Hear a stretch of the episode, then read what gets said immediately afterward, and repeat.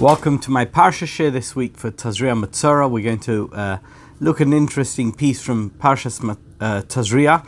Uh, I'd like to thank Aaron, Aaron and Lillian Fuchs and their son Jason, um, who have sponsored today's Parsha share in memory of Lillian's father and Jason's grandfather, and of course Aaron's father-in-law. Irving Glatter, Yitzchok ben Dov Ber, Zichroina Levrocha, his yahrzeit is on the 29th of Nisan, was earlier this week. And of course, um, we wish everybody uh, a long life. The neshama should have an aliyah, and in Mitzvah Hashem, we should be zeicha to see Tchias Hamesim. Thank you, everyone, for joining me for the Parsha Share, those who are watching live on Zoom, those who are watching it on YouTube, and those who are listening to it on, on the SoundCloud recording. Uh, if you want to download the source sheet, you can do so by clicking on the link, which should be available in, in the various formats on the various outlets that we have for my shiurim. Um, I, today's shiur is called The Power of Seven. That's the title of the shiur. Uh, and it's nominally connected to Parshat Tazria, as we're going to see, and we're going to look at an Asivas Shalom about the number seven and how it's connected. We're going to see in a moment. But first, I want to read you a piece which I found online, which I found very cute, and I think it's worth sharing. It's written by somebody called Chaviva Gordon Bennett. I love that name, by the way, because Gordon Bennett was an expression that we used to use in England to sort of express surprise. You can look it up online. Apparently, Gordon Bennett was some type of press baron in the 1800s who was renowned for his um, less uh, than reliable news. He was a fake news merchant. In any event, Gordon Bennett doesn't seem to be Chaviva's real name, or, although she that's the name she goes by. I think she has uh, an original name. Which you can search this all up online, which of course I did because I'm curious about every aspect of information. I am an information junkie. There is no information which I'm not interested in. I've never, I've never met Chaviva Gordon Bennett. I'm fascinated by her surname. If anyone knows her or has any contact with someone who does, I'd love to know why she chose Gordon Bennett as her surname. But in any event, let me tell you what she wrote about the power of the number seven in Judaism. The number seven, she says, is incredibly prominent throughout the Torah from the creation of the world in seven days to the holiday of Shavuot, which we're going to celebrate in a few weeks, uh, which literally means weeks. How many weeks does it take from Pesach to Shavuot? Seven. Seven is a vital number in Judaism symbolizing somehow completion. We're going to see that in the Nesivas Shalom, why seven is important. Well, we're not going to really see why, we're just going to understand why. There are hundreds, you hear that word? Hundreds of other connections to the number seven, but here are some of the most important ones, recognizable to anyone who is familiar with Judaism and with Jewish customs. I'm going to rattle off a list and I'm, I'm sure you'll find it interesting. It, it's sort of random information, it's trivia, but trivia is important. And around your Shabbos table this week, you'll be able to regale people with the number seven, not just via the information and the parish of the Nesivas Shalom, but with certain facts, factoids, let's call them, regarding the number seven and its connection, its intimate connection with, the, with Judaism. The verse the very first verse, the first pasuk of the Torah, how many words does it have? Seven words. What day is Shabbat? Seventh day of the week. That's actually going to be very key. Every Shabbat, how many people do we call up to the Torah? Shabbat is the holiest day of the week. It's the seventh day of the week. How many people do we call up to the Torah? Seven people we call up for the Torah reading. We add on an extra one for Maftir, but that doesn't count we call up seven people for the actual reading of the Torah. There are seven key laws called the Sheva Mitzvahs B'nai Noach. Those are the laws that God expects every human being to observe. It applies to all of humanity. How many days do we have in the festivals of Pesach and Sukkot? Seven days. We can see that in Vayikra, Perik Chav Gimel Pasuk uh, Vov and in Pasuk Lamed Dalad, we know that these two festivals have seven days.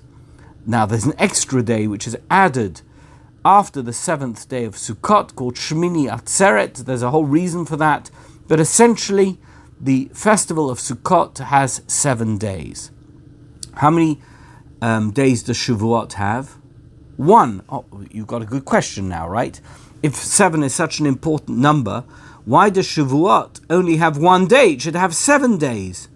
It's a good question. I'm going to answer it for you. When do we celebrate Shavuot? At the end of how many weeks? Seven weeks. So, in fact, it is through the completion of the number seven that we celebrate Shavuot. So, Shavuot may only be one day in and of itself, but it is a celebration of the number seven. Here's a sad one. When somebody passes away in your family, how many days do we sit down and mourn? In fact, the clue is in the name that we give to that mourning. It's called Shiva. What does Shiva mean? Seven. We sit for seven days in mourning. Moshe Rabbeinu, the greatest leader of the Jewish nation, the foundational, the founding leader of the Jewish nation. How many, what was the day of the month on which he was born? Zayin Adar. He was born on the seventh day of the month of Adar, and in fact, he died on the very same day. His yahrzeit and his birthday were on the same day. How long did each of the plagues in Egypt last? Do you know the answer to that question? I think by now you probably do. If you've been watching or listening this to this, you know that it, the number is seven. There are seven days for each of the plagues in Egypt. That's how long there were frogs in Egypt, that's how long there were lice in Egypt, that's how long each of the plagues in Egypt lasted. How many branches did the menorah in the Beis Hamikdash have? It wasn't six and it wasn't eight, it was seven. There were seven branches to the menorah. There are seven major holidays in the Jewish calendar year. Do you want to hear? The names of the, uh, you know them of course, but I'm going to read them to you. Rosh Hashanah, Yom Kippur, Sukkot, Hanukkah, Purim, Pesach, and Shavuot. We have seven festivals in the Jewish calendar year. How many times does a bride walk around the groom? How many times does the kala walk around the chatan at the chuppah when they celebrate their wedding? Seven times. There are seven days of celebration after a wedding. How many brachot do we recite at each, fest, at each festive occasion celebrating a wedding? Sheva brachot. We recite seven brachas, seven blessings. Israel, the land of Israel, er-, Eretz Israel, is celebrated via something called the Sheva Minim. Sheva Minim are the seven species of fruit or things that grow. We have wheat, we have barley, we have grapes, pomegranates, figs, dates, olives. There are seven minim which grow in Eretz Yisrael for which it is celebrated. There are seven female prophets, Neviot, who are named in the Talmud. The Talmud says there were seven Neviot, it's a Gemara Megillah, Sarah, Miriam, Devorah, Chana, Avigail, Huldah, and Esther. So we see, uh, by the way, this is by no way an exhaustive list. It's a very short list that was combined by Chaviva. There are many, many other sevens which are relevant to Jewish tradition and Jewish custom. We're going to be talking about some of them today, which are not mentioned on this list, but which are um, very important. And we're going to try and to get to, to the core of why seven is so important. And by way of introduction, uh, uh, uh, let me say this. Let me give you a sort of foundational observation, something which is the, a fundamental aspect of what it means to be Jewish. The world was created in six days. What happened in after six days? And we don't know what that six days means. We don't know if it's a literal six 24 hour day thing, or whether each of those days represents a much longer period, as is mentioned in the Ramban and many others. But whatever the case may be, that's not important. We know that on the seventh day, finally, when Adam Harishon and Chava were created, there was something called Shabbat. The word Shabbat comes from the word rest, and it means that there was a seventh day. Now, that seventh day became crucially important for the Jewish nation because we were instructed, V'shomru v'nei Yisrael es Shabbat. We have to, every single week, commemorate the anniversary of the seventh day after the six days of creation by observing the laws of Shabbat. For some reason, God chose the number seven as being a crucially important number. Now, I'm not a mathematician, I'm not one of these people, people who's obsessed with numbers, but I do know that the number seven is exceptionally important in Jewish tradition. And I think that we have to accept that as a given before we go on with our share. Before we discuss any aspect of the number seven, we have to simply accept the reality that God, for whatever reason, designated that the number seven is important. There were six days of creation, then there was number seven. And that seven is reflected throughout Jewish tradition as an important number. Now let's look at the Nesivos Shalom. But Parshias Elu, he says, in these Parshias of Tazria, Matzaira, etc.. We see several times the importance of a period of time which is measured in terms of days. How many days? Seven days. Um, how long does a Mitzora, somebody who's afflicted with tzara'as, how long does he have to quarantine or she have to quarantine for? How, how long do they have to be in isolation? You know, previously, in years previous gone by, when I was give a share about being in isolation, people didn't know what I was talking about. I think we are all familiar right now after having gone through a year of isolation and lockdowns and quarantines, we know exactly what it means to be in quarantine. Well, how long does a Matzora need to be in quarantine? Do you know the answer? I'm not going to ask you to guess, and thankfully, uh, I can't hear any of you, but I know that you're all shouting at the screen or at whatever audio device you have in order to hear my share. You're all shouting, Seven! Seven days! They need to quarantine for seven days. You're absolutely right. That's how long a Metzoira, somebody who is afflicted with tzoras, has to quarantine. Kedichsiv, as it says in the hanega shivas yomim. Guess what? The Kohen, the priest, is going to diagnose the Metzoira as having tzoras, and he's going to say to him, You need to go into quarantine. How long do you need to go into quarantine for? seven days. That's how long the quarantine period is. Well, that's interesting. It's an interesting number, as we've said. Seven is an interesting number.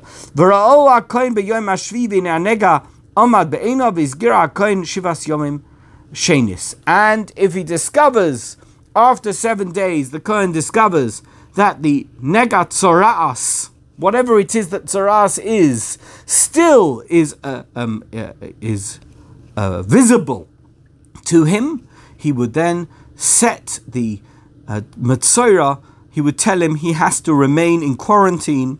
How long for?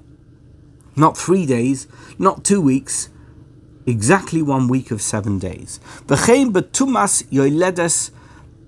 bereisha parsha. How does it? How does the parsha uh, begin? Isha ki tazria. What happens if a woman gives birth to a child? How long does she have to be confined for? Uh, after she's given birth to the child. Isha kitazria v'yoldo zachar v'toma shivas yomim. She has to go, if she has a baby boy, she has to go into quarantine for seven days. But if she has a girl, she has to go into quarantine for two weeks. We're going to address that. Hopefully, we'll get, we'll get there today. But the Nesivos Shalom does address that. By the way, if you want to download the Nesivos Shalom, just click on the link um, which is in the uh, on the comments here on the Zoom or on the YouTube or on the SoundCloud, if you're looking at this on my website, there is a link on my website as well. You can download the Nesivos Shalom. It's three pages, and we're going to go through. I'm not going to go through the whole thing, but we're going to go through most of it, and we're hopefully going to reach the piece where we deal with the girl um, generating the need for the mother. A girl who's born generates the mother's need to quarantine for two weeks. The b'sha'ar in yonei tum shivas. Says the Nesivos Shalom. By the way, it's not something that's just about a Matzoira or Isha Tazria. Every single person who becomes Tome, we see that the number seven seems to be a very significant number. They need to they need to quarantine themselves for seven days. Somebody who is contaminated by close contact with a corpse, also seven days. It says seven days. We see that in every aspect of Kedusha, of sanctity, there is also a connection to this number seven. Seven days plays a significant role.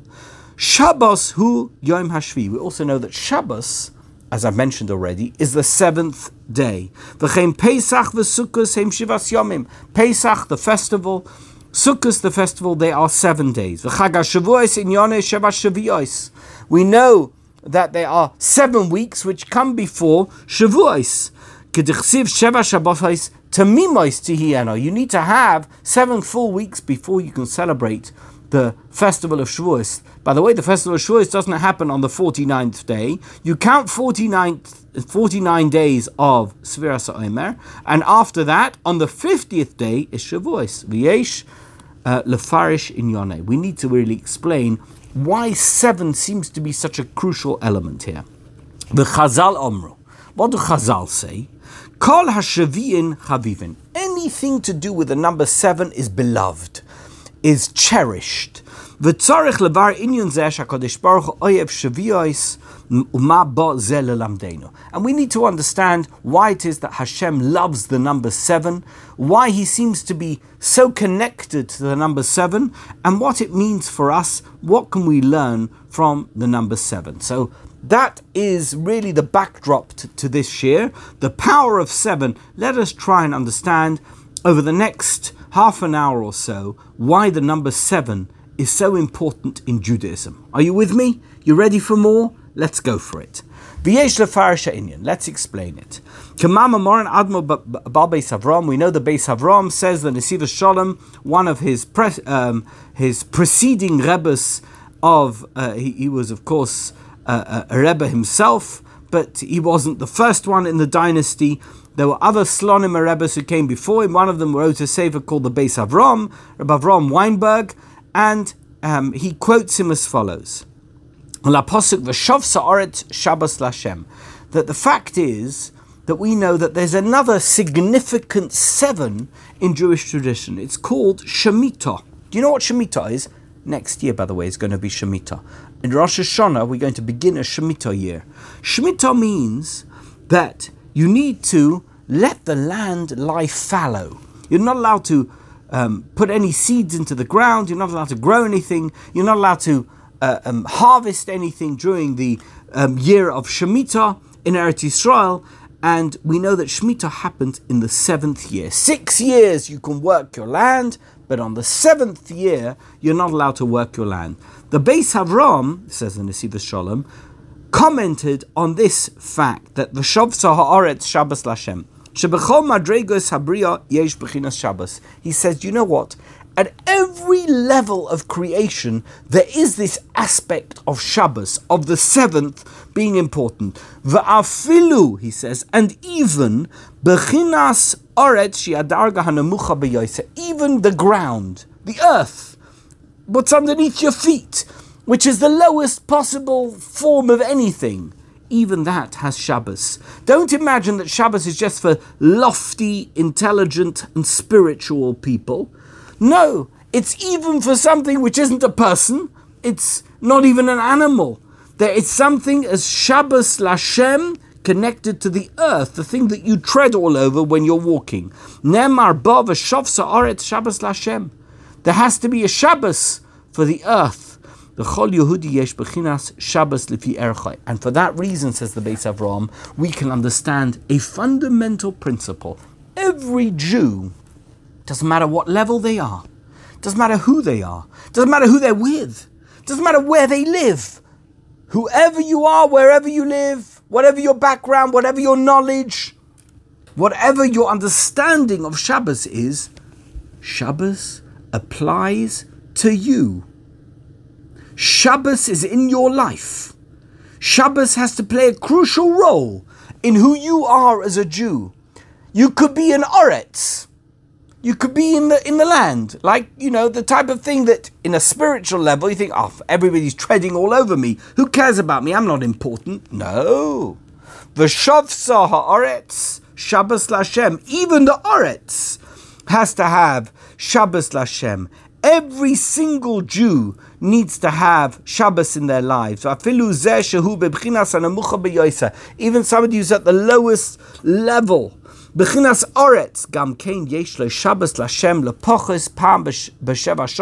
At least, says the Baal Beis Avram, at least once in seven years you should keep Shabbos properly.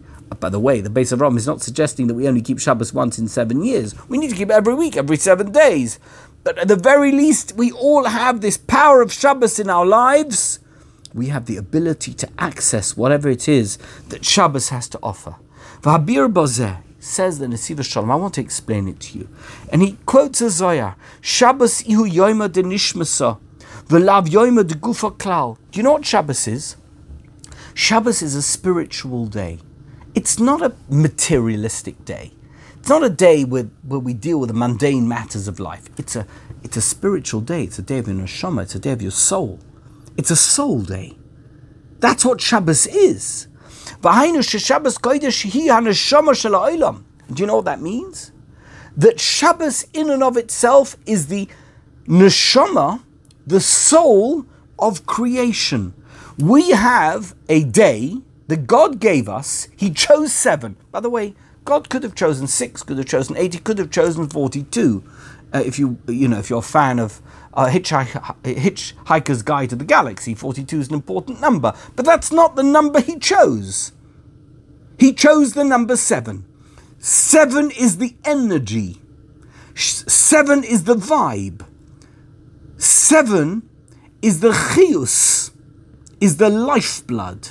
It's the oxygen of the spiritual world and he gave it to us through the medium of the seventh day of the week, which we call Shabbos. The entire universe is energized in a spiritual way by the day that we call Shabbos. Kodesh hi shel ha'olam.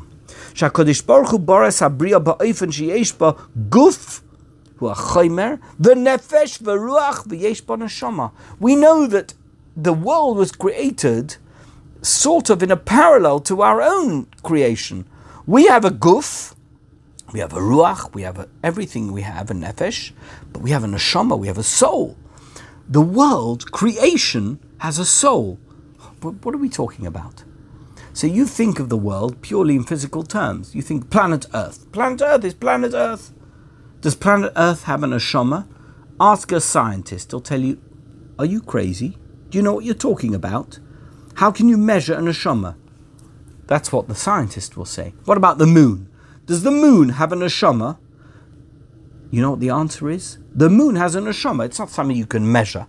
It's not something that you can empirically prove, but the moon has a neshama. The world has a neshama. The Milky Way has a neshama. The entire universe has a neshama. How can you access that neshama? God created a portal it's called the number seven. The number seven is the portal to all aspects of spirituality that the world, that creation has to offer.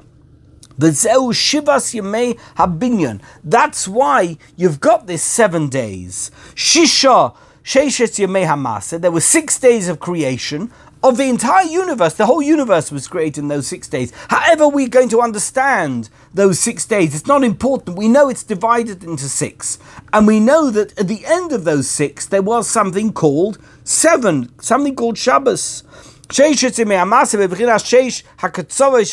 All aspects of creation fit into that number six. How do you inject? How did creation really come about? It didn't happen. It wasn't possible. It wasn't able to in any way generate itself until it had a neshama. By the way, this is an important piece of information because it relates to you and me as well. We have bodies, right? I'm assuming if you're watching this or listening to this, you have a body. How is your body animated? Your body is animated by the lifeblood that goes through it, the heart that's pumping, the brain that's working. Uh, that's what we think, right? If you ask a scientist, they'll tell you if somebody's brain dead, they're not alive. If your heart's not pumping, you're going to die. It's all true. But how do these things happen? How does a life begin? How does a life sustain itself? What is the difference between a dead body and a live body? Very little. Immediately after death, almost nothing. Somebody can be alive and dead a second later. You look at the body, any scientist will tell you that that body a minute ago was able to function fully as a living human being, and a second or few seconds later was no longer alive. Why should that be the case? All the elements that were there a few seconds ago are still there. Why is it no longer alive? I've got the answer, by the way. It's not a complicated answer. There is something in you called a neshama. God gives you a spirit of life. And that life sustains life. There's people who shouldn't be alive. By medical standards, and scientists look at them and say, How is it possible that this person is walking and breathing and talking and doing all the things that they're doing? It's not possible. It doesn't make any sense. And then there's people who are completely healthy. There's nothing wrong with them. And you, they die and they go to the mortuary and they have a post mortem and the they just can't wait. I mean, of course, they can tell you the heart stopped or the but there was nothing wrong with them. Why did they die? The neshama was no longer active, or no longer, should I put it this way, proactive. It was no longer sustaining life within that body. Now, we've just discussed this, this in a in the sense of a human being. How about the world? How about not just your individual life, but life as we know it, the universe? Uh, uh, you know, Einstein, when he was thinking of his theories of relativity, and he was he came up with all kinds of mathematical equations, and he understood physics better than anybody else. You know the famous story that uh, Chaim Weizmann and Einstein traveled to America to raise money for the Zionist cause. Of course, we're on the cusp of Yom Ha'atzmaut. It's appropriate to mention this story, mainly because most American Jews were virulently anti Zionist in the 1920s. Anyway, he came to America. They'd been on for six days on a ship traveling from Europe, and they traveled together. And there were many Jews who wouldn't see them. There were some who would. They raised a bit of money, but not quite as much as they thought that they would raise in America. The United States was home to the wealthiest community in the Jewish community in the world, and he was asked Tell me something. A reporter asked him at the press conference. You were together with, with Albert Einstein for a, for a week, for six days. What did you talk to him about? So he said, You know what? We took long walks every day around the ship. He used to walk around the perimeter of the ship. It was a big steamer. And um, we would talk about all types of things so they said to him, Mr. Weizmann, did he explain to you the theory of relativity? Because the theory of relati- relativity was relatively new at that stage. And there were a lot of people who were interested to hear what else Einstein had to say about the theory of relativity. And after all, Chaim Weizmann was a famous scientist. He was a chemist. He wasn't a, uh, somebody who studied physics, but he was a chemist. So they asked him, did Einstein talk to you about the theory of relativity and what did he say? Can you share it with us? And Einstein said, You know, we walked around the ship every single day for a few hours, for a couple of hours, and we talked about everything, and including the theory of relativity. Well, they said, Mr. Weizmann, do you understand the theory of relativity now that you've heard it from Mr. Einstein himself, he said, I can tell you this. Mr. Einstein spoke to me about the theory of relativity every day for a couple of hours as we walked around the ship.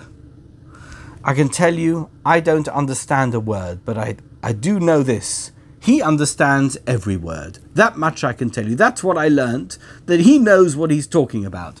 I haven't the faintest idea what he's talking about.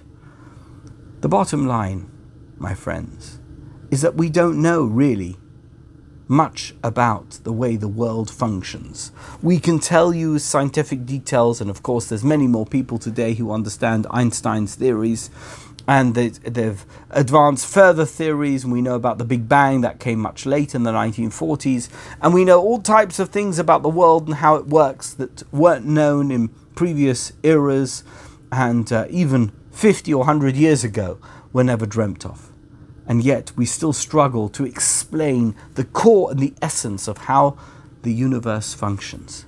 Says in Nesivos Shalom, I have no problem with that. He's not, by the way, he doesn't mention Einstein, he doesn't mention Chaim Weizmann, he doesn't mention science. But he's telling you a very important yesod, a fundamental principle, which is that the universe runs because Hashem gave it an neshama.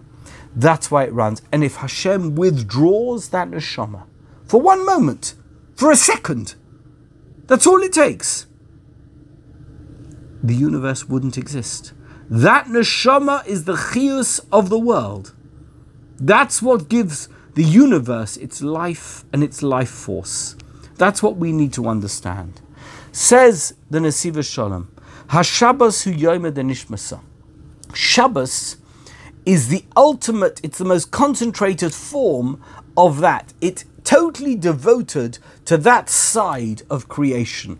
All other aspects of creation become marginal on Shabbos because Shabbos is devoted to Nishmasa, to the Neshama. Bechinas Neshama makayemes es kolabriya. This concept, this idea that the Neshama is what enlivens all of creation. The Ohr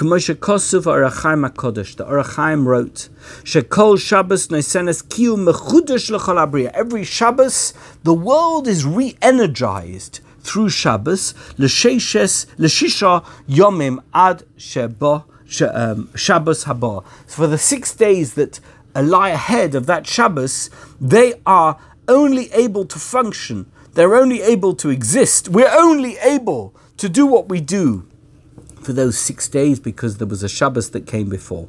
You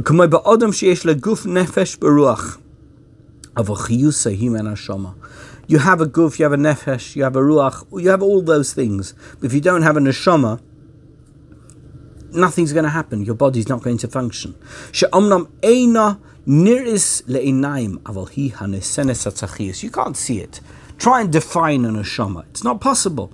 I can't define something which which lacks any criteria for definition, but it's what gives life to every single human being. Without it, without having it, the neshama, you cannot live. The, the body will collapse. כך שבס קודש היא נשמס הבריאה שממנו נמשכס חיוס לכל הבריאה עד לבחינס הנמוכס ביוסה בחינס אורץ every aspect of creation is animated through one thing. It's the it's the concept, the aspect of Shabbos, which animates all of creation. Like a neshama animates a human being, that's at a micro level, and the macro level, it is the neshama of the world, the Shabbos, that animates all of creation, even those aspects of creation which are at their lowest ebb, which are you would consider to be totally unspiritual. They can only exist, they can only function, they can only be of any value or any use because of Shabbos. Shabbos is their neshama. And that's why we know that God loves this idea of seven. Seven seems to be crucial, a crucial component to creation. Inyan Shavi'i Roimes Shabbos. Shabbos and Shavi'i are synonymous with each other. Shakadosh Baruch Oyev Shavi'is Mipnei Yachir Shekalabriya. Um, every number seven that exists in creation is beloved to God because it's somehow reminiscent of Shabbos, and God loves Shabbos, therefore he loves anything which is seven. Seven plays a crucial role in every aspect of human existence. And now you have to understand something. Every time the number seven is mentioned in the parsha, the reason it, the reason it is mentioned is because of Shabbos. Shabbos is the reason behind every number seven that we have in Parshas Tazria and anywhere else. Shehi Nishma Sabriya V'Kiyuma. Because Shabbos, it, it's really a hint, or it's somehow meant to bring out this concept of Shabbos, because Shabbos is what allows the world to continue to exist. The spiritual value, the spiritual life, which really truly is the life of creation only exists as a result of the Shabbos.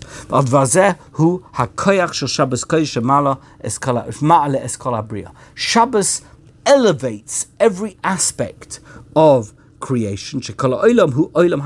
Let's remember, all aspects of creation which are physical, which aren't spiritual, are false. They're fake. That's the fact. Kodesh Baruch is Shabbos Yom Nishmasa Shemales Kol But we have this this ability. They have a catalyst. We have this energy which exists in the world called Shabbos, which somehow can bring out the spiritual aspect of that which is physical, which is really predominantly Sheker. Shekol Inyone Abriya. Because every aspect of creation, whether it's going to be at the highest levels of creation, or whether it's going to be at the lowest, the deepest depths of places that we don't want to be, every aspect of creation is animated as a result of Shabbos, and therefore. Kol inyone taharab mitumas mace, every aspect of, let's say, purity from contamination via contact with a corpse, usha'ar tumais, and every other tumah, zemanom shivas yomim. That's why you need a seven day period in order to go through a purification process. Because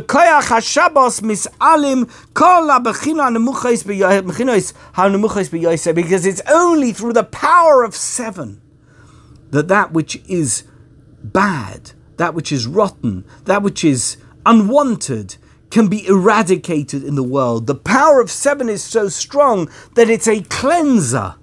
It is the ultimate cleanser. I wish we would have the power of seven as something that could clean our homes, that, could clean our minds, that could clean all the different things that we have that need cleansing. The power of seven is what really enables us to get rid of every aspect of that which exists in creation that we don't want.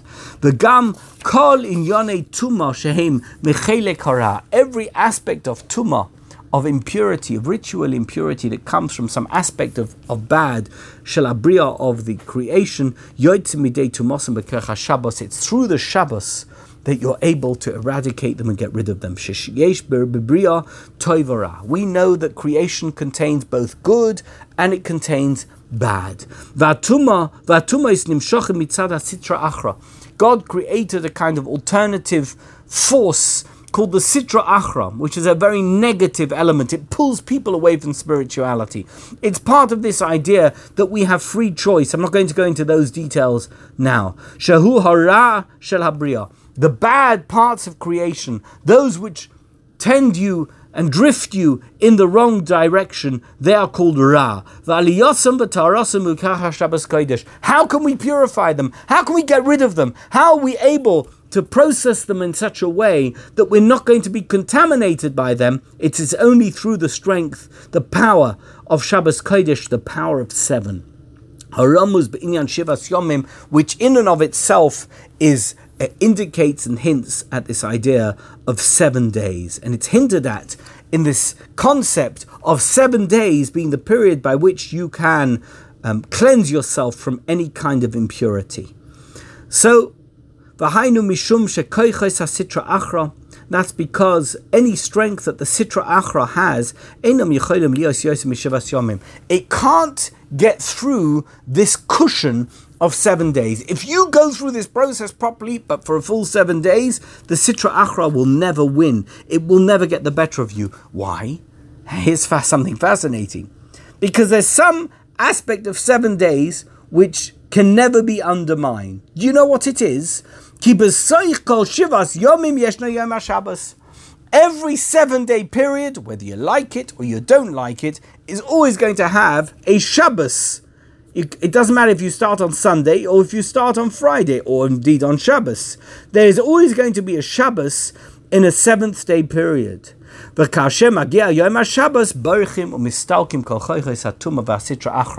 therefore, seven days is a standard. It's a bit of a blunt instrument. It's a standard time period that has been set in order to ensure that anybody who wants to rid themselves of something which is impure will go through a seven day period because during that seven days, ultimately and without any question whatsoever, there's always going to be a Shabbos. And Shabbos is the power, it's the battery, it's the koyach that you're going to need in order to eradicate and eliminate any aspect of sitra achra that may exist within you.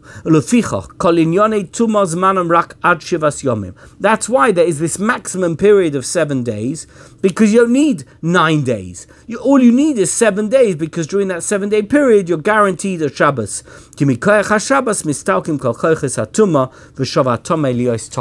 Because we know that during that period of seven days, there will be a Shabbos which will be used as the springboard, as the foundation for making sure that you can eliminate any aspect of tuma from your life.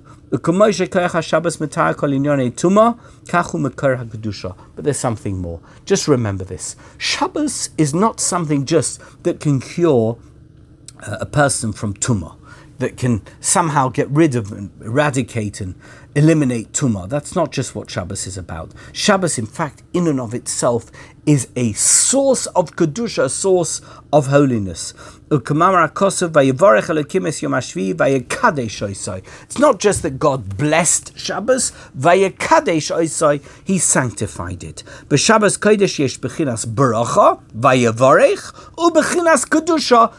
Kodesh. There are both. There is the blessing of Shabbos because it is this source of good, but also it's a source of kedusha. It can elevate you even if you are not trying to get rid of tome, but you want to use the Shabbos in a positive way. It can be mekadesh you via kadesh oisa inyan bebchinas sumera.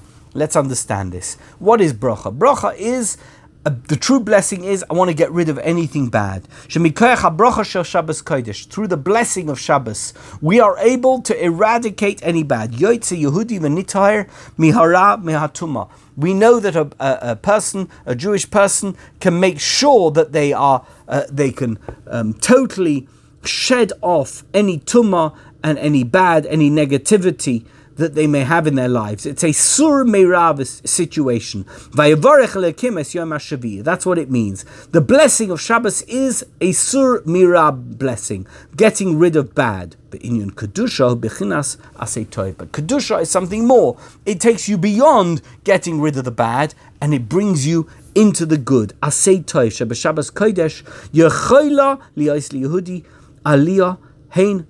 Meirav.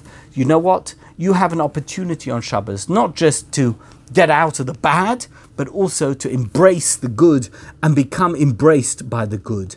There's not only Vayavarech lekemes yom there's also Vayakadesh oisai. V'hu k'moshe kosev ha-Mesilas Yesharim, and this is what the Mesilas Yesharim writes. The Inyan Tahara uh, um, uh, Mevia lidei kedusha. What is Tahara? Tahara, purification, brings you, Mavia Lidei Kedusha, brings you into a situation of sanctity. It enables you, it creates the possibility for you, the opportunity for you to become Kodesh. Shedargas Tahara Yochel Odom Lahasi Atzmai. Truthfully, Tahara you could really achieve in and of just through your own um, efforts, you are able to achieve that that um, uh, situation of being toher, right? That's that's a fact. Avodargas kedusha shemiskadesh kehecha umizbeach v'chol masav kedoshim korbanos ve'ishim. How are you able to elevate yourself to this exceptionally high standard that we refer to as kedusha, like being in the Beis Hamikdash. How could you be? How could you be that? Oh, it's all very well to say I'm not doing anything bad. I'm a very good person. Why? Because I didn't do anything wrong. Does that make you a very good person? No, it just makes you a person who didn't do anything wrong. You're a sur meira person. But how do you become a va'asei toiv person? You need to graduate from Yom Hashvi to Vayikadesh Oisai. You need to graduate onto the next level. How do you do that? In Odom Mesugel Hasig That you can't do on your own. You need help. By the way, it's very important in life to admit that you need help. You can't do everything on your own. People who think they can do everything on their own never achieve their full capacity. It's not possible. Everybody in life, it doesn't matter who you are, it doesn't matter if you're the greatest person, if you're the great, if you're the president, if you're the prime minister, if you're the great rabbi. I promise you, if you went to Reb Chaim Kanievsky and you said to him, "Did you become Reb Chaim Kanievsky because of all of your uh, your own efforts and you weren't helped by anybody?" He'd look as if at you as if you were nuts. You mad? Of course not. Reb Chaim Kanievsky had help a hundred times along the way, because there's not. It's not possible to become a great person without receiving assistance. You could be a sur meira person. That's I wouldn't say it's easy, but koiches atzmai, you could do it yourself. You can make sure that you don't do anything wrong. But how do you become a great person? How do you become an asay toiv person? How do you become a vekadesh oisai person? You need help. That is clear. Ein odom mesugal hasig asmai rak says here in the Siva Shalom. You need to make every effort to become someone who's a holy and sanctified person.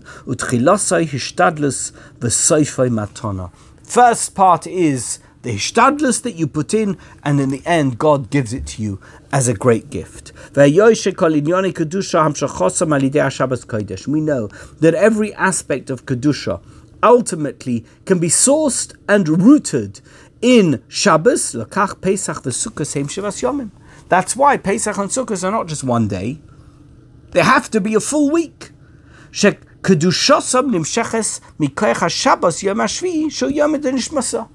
We know that there's always going to be a Shabbos in the middle of a Yom Tov. There's going to be a Pesach and during Pesach will be a Shabbos. Doesn't matter, by the way, if it's Shabbos Cholamoid or Shabbos on Yom Tov. But during Pesach there is a Shabbos. Therefore, that's the anchor. It's the Kedusha anchor that you need in order to turn Pesach into something holy.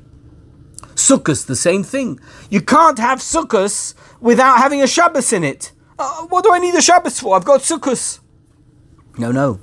If you don't have a Shabbos during Sukkot, then you wouldn't have Sukkot because the anchor of Kedusha in the festival of Sukkot is not Sukkot, it's Shabbos, because it's Yom Nishmas of Chag Shavuos, who Achar Shivas Shiva Shavuos. And Shavuos, in and of itself, comes after, it's the name of the festival, comes after seven weeks. In order to achieve the ultimate Kedusha, the ultimate level of holiness, spirituality, and sanctity in order to receive the Torah, the only way that you can do it, how am I going to receive the Torah? How am I going to get it?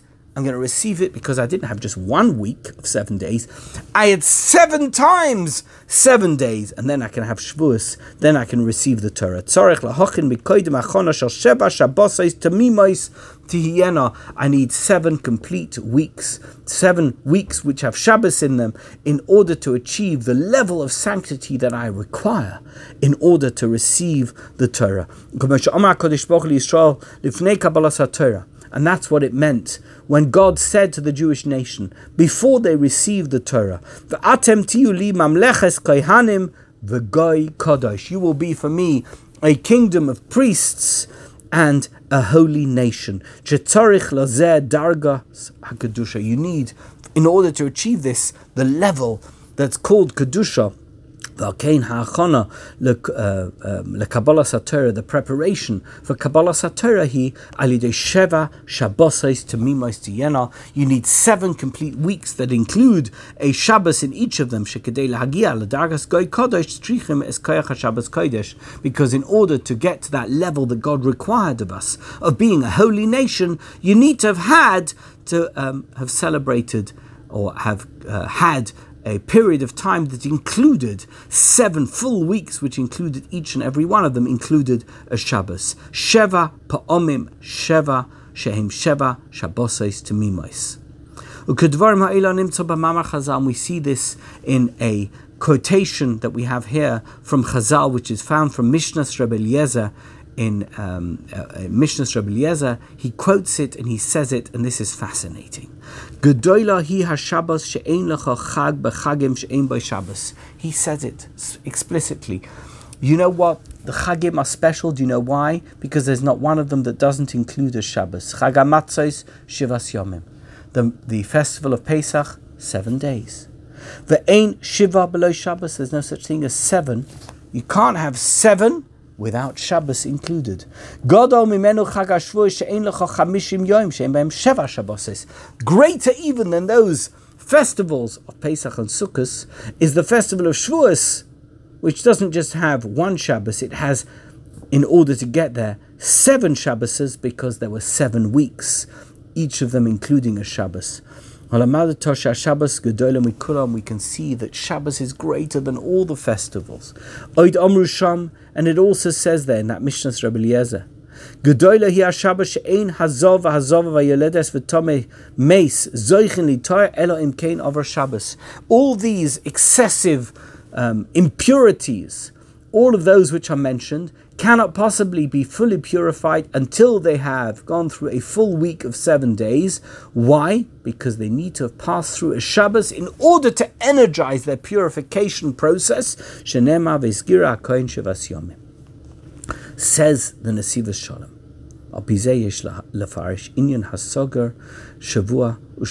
Now let's explain why you need one week and two weeks. One for a zochar, for a male child, and two weeks for a female child.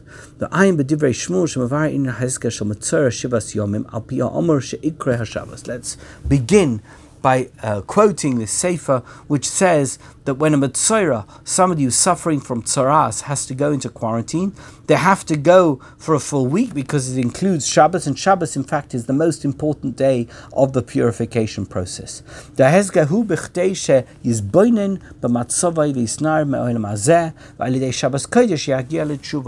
What is Shabbos? Shabbos is a time when you completely you uh, divorce yourself from Olam Hazeh in the sense that you don't work, you're not involved in doing anything that's going to sustain you materially, materialistically uh, during Shabbos, and that is going to teach you that Olam Hazeh is not important, and that is a crucial part of the process for you to be able to purify yourself if you are suffering from tzaras. Shabbos achas yomim Shabbos nesefes. Remember what we said that if one Shabbos wasn't enough, the Kohen comes back, he sees the fellow still got a negat tzaras. He says, obviously, the Shabbos that you did, you didn't do it properly. You gotta keep Shabbos properly. If you don't keep Shabbos properly, then you're not going to be cured from your tzaras. You need to go through another week. You need to keep another Shabbos in order for you to get cured from your tzaras. Omnon bia ma. Why do you need two Shabboses? Shem Shabbos achas laha'ila Why would, if the first Shabbos didn't help you, why would the Kohen think if you do a second Shabbos, that is going to help. Obviously, Shabbos is not something he's taken on board. Why would he take it on a second time? Says the Nesivos Shalom, I'm going to explain it to you in the way that I explained it elsewhere. There is this concept of Shabbos that came before the Chet, before the Avera. He ba'asei toiv. What is that? That is something which is to do with asay toiv, doing the right thing. That's the Shabbos that comes before the Chet. Lahagish is Ora Shabbos, Lahagish is Adveikus B'Hashem Mikoyach Shabbos. Somehow the Asay Toiv element of Shabbos, that will become clear during that first Shabbos, but it's not going to be clear yet. The Sur may, um, the Asay Toiv may be good, but you're not going to yet have the full effect of the Shabbos in order to cleanse yourself. שאיקר תפקיד השבס הוא להשריש סטויב, נהר ביהודיס אור אל הכוסוי יסברך. The, the, the whole problem of Shabbos is, remember what we said, that you've got these two aspects. You've got the Sur Meirah and you've got the Asay Toiv. The Sur Meira aspect, okay, so you, you kept Shabbos, and you didn't do anything wrong, but you didn't embrace the Kedusha of Shabbos. The Asay Tov part of Shabbos is an essential component in if you're going to achieve what you what you need to achieve. V'zeu Shabbos shekoidem achet shtafkida ba'asay. Shabboshes yimei amase nimtza Yehudi b'madrega.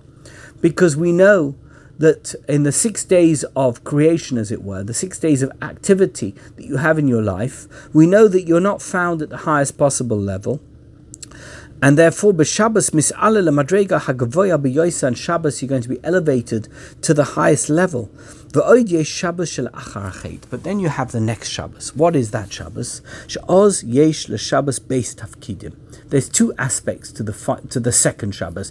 The first Shabbos you was the Asay Tov, but you haven't quite got there yet. Um, First, you need to use the second Shabbos from a complete cleansing, a sur meira cleansing.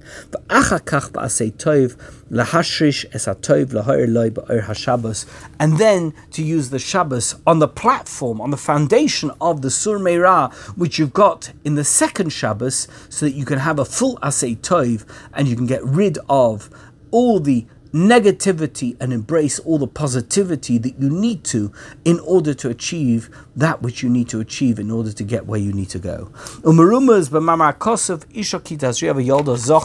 And this is hinted at in the posuk which talks about a woman who has a child. She has a male child. What happens? All she needs to do is to observe seven days of uh, quarantine in order to achieve that um, the uh, uh, the tahar status that she needs to be in in order to move on with her life.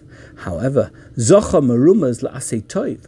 Zochar is hinting at asei toiv. V'daila b'shivas yomim. A Zochar, because a Zochar we know a male is always a doer. Asei toiv. We know that male is always identified with people who do things, people who are active and proactive. That's the asei toiv. Shekoidim achet dai b'shabbos achas. One Shabbos is enough for an asay to get that aspect out of the way. However, if you have a a girl child, you have a girl, a little girl, a baby girl, then you have to keep a two week period of quarantine. Why should that be? Nekeva marumas um, hayira. You know why? Because there's some aspect of the female which is to do with the midas hayira, which is the aspect of yiras Hashem to f- the fear of God. Isha Yiras Hashem Hitisalo, right? We say in Eshes Chayil that there's some aspect of the Isha which relates to the fear of Hashem, Yiras Shamayim. Shehu Inyan Sur Meira. Yiras Shamayim, what, what, what is fear all about? That is to remove all the bad from yourself. That's, that's another aspect of humanity. The Sur Meira of the human condition, that is somehow um, the, the symbolism that exists between the male and the female, the male doesn't have the sur meira symbolism, but the female does because we see Isha Yiras Hashem, bebechinas le'achar and that's after the sin, oz tzorich lebeis shabbosois then you need two Shabbos. It's not good enough to have one, you need two. It's a symbol. It's not because there's anything wrong with female. It's not because there's anything right with the male. But the Zochar, the symbol is just for Asay Toiv. But when it comes to the to the female, to the girl, then you've got this dual symbolism of Sur Meirav Asay Toiv, and therefore you need to go through a period at least by which there's going to be two Shabbos, two uh, seventh days of the week, two days which you can call Shabbos. One of them is just going to be Asay Toiv, but it's not going to be enough. You need one which is going to be both Sur Meira and Asay Toiv. Ha'achas lo Sur Meira lo me mama kehara, Toiv, Shabbos Kodesh. So we understand that it's so important that the number seven is so emblematic of what it means to be a Jew. Because Shabbos which is one of the first things that we see in the Torah, is such an important aspect of creation. Without Shabbos, there would be no creation. Without Shabbos, the universe wouldn't have a soul. There wouldn't be any life. You need Shabbos as the symbol. The number seven is so powerful, so much so that it percolates throughout Jewish tradition. And if you are uh, somebody who has become ritually impure, you must go through a period of time that's going to at least include one Shabbos and perhaps two, so that you can get through a, sh- um, a period of time that includes this concept of enlivening creation through the neshama, through the neshama that God created via the power of seven. We're going to leave it here for today. Thank you so much.